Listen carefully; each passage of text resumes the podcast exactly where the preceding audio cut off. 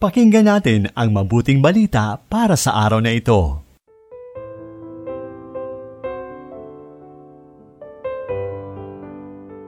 Isang mabiyaya at puno ng pag-asang araw ng lunes, kapanalig. Dakilain natin ang Panginoon sa pagkarob sa atin ng patnubay, ang Espiritu ng katotohanan na nagmumula sa Ama.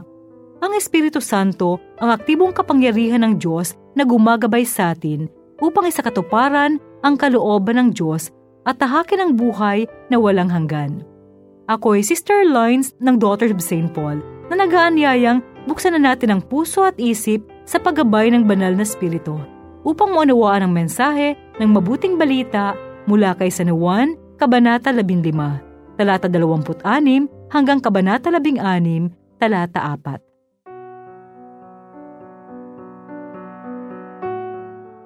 Sinabi ni Jesus sa kanyang mga alagad, Kapag dumating ang tagapagtanggol na aking ipadadala sa inyo mula sa Ama, ang Espiritu ng katotohanan na nagmumula sa Ama, iyon ang magpapatotoo tungkol sa akin. Kaya naman sinasabi ko sa inyo ang lahat ng ito upang pagdating ng oras ay matandaan ninyong sinabi ko ito sa inyo. Isinulat ni Sister Rejoice San Luis ng Daughters of St. Paul ang paginilay sa Ebanghelyo. Nakaranas ka bang umasa sa pangakong napako? Bakit nga ba may mga taong mahilig mangako kung wala pala itong balak to pa rin? Pero bago yan, umpisa muna tayo sa mga taong marunong tumupad sa pangako. Mahasabing siya ay katiwa-tiwala, may kredibilidad at integridad.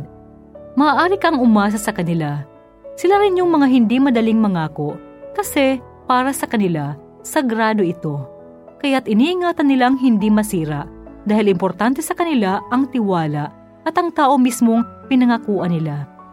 Pero kapag ang isang tao naman ay kilala sa hindi pagtupad ng mga pinangako, pansinin ninyo na sila ang mga napakadaling magbitiw ng mga tinatawag na empty promises.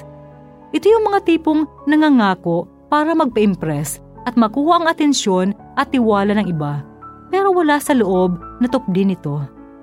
Kapag naging ugali ng isang tao ang ganito, nawawala ng integridad ang kanyang mga salita, lalo pat isang pangako ito. Mga kapanalig, ang mabuting balita naman sa atin ngayon ay isa sa mga pangakong hindi napako.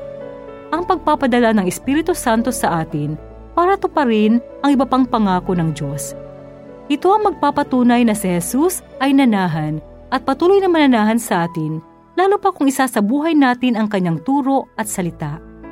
Nagpahiwatig din si Jesus na hindi ito magiging madali sa mga taong tatanggap ng pangakong ito. Pero ito ay para sa katuparan ng isang mas malaking pangakong makakasama niya.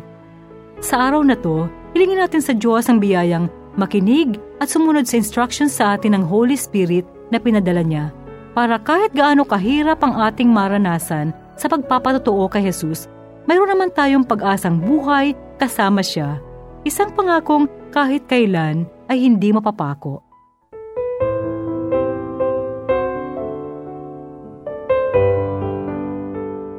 Inyong napakinggan ang mabuting balita para sa araw na ito. Hatid sa inyo ng Pauline's Radio.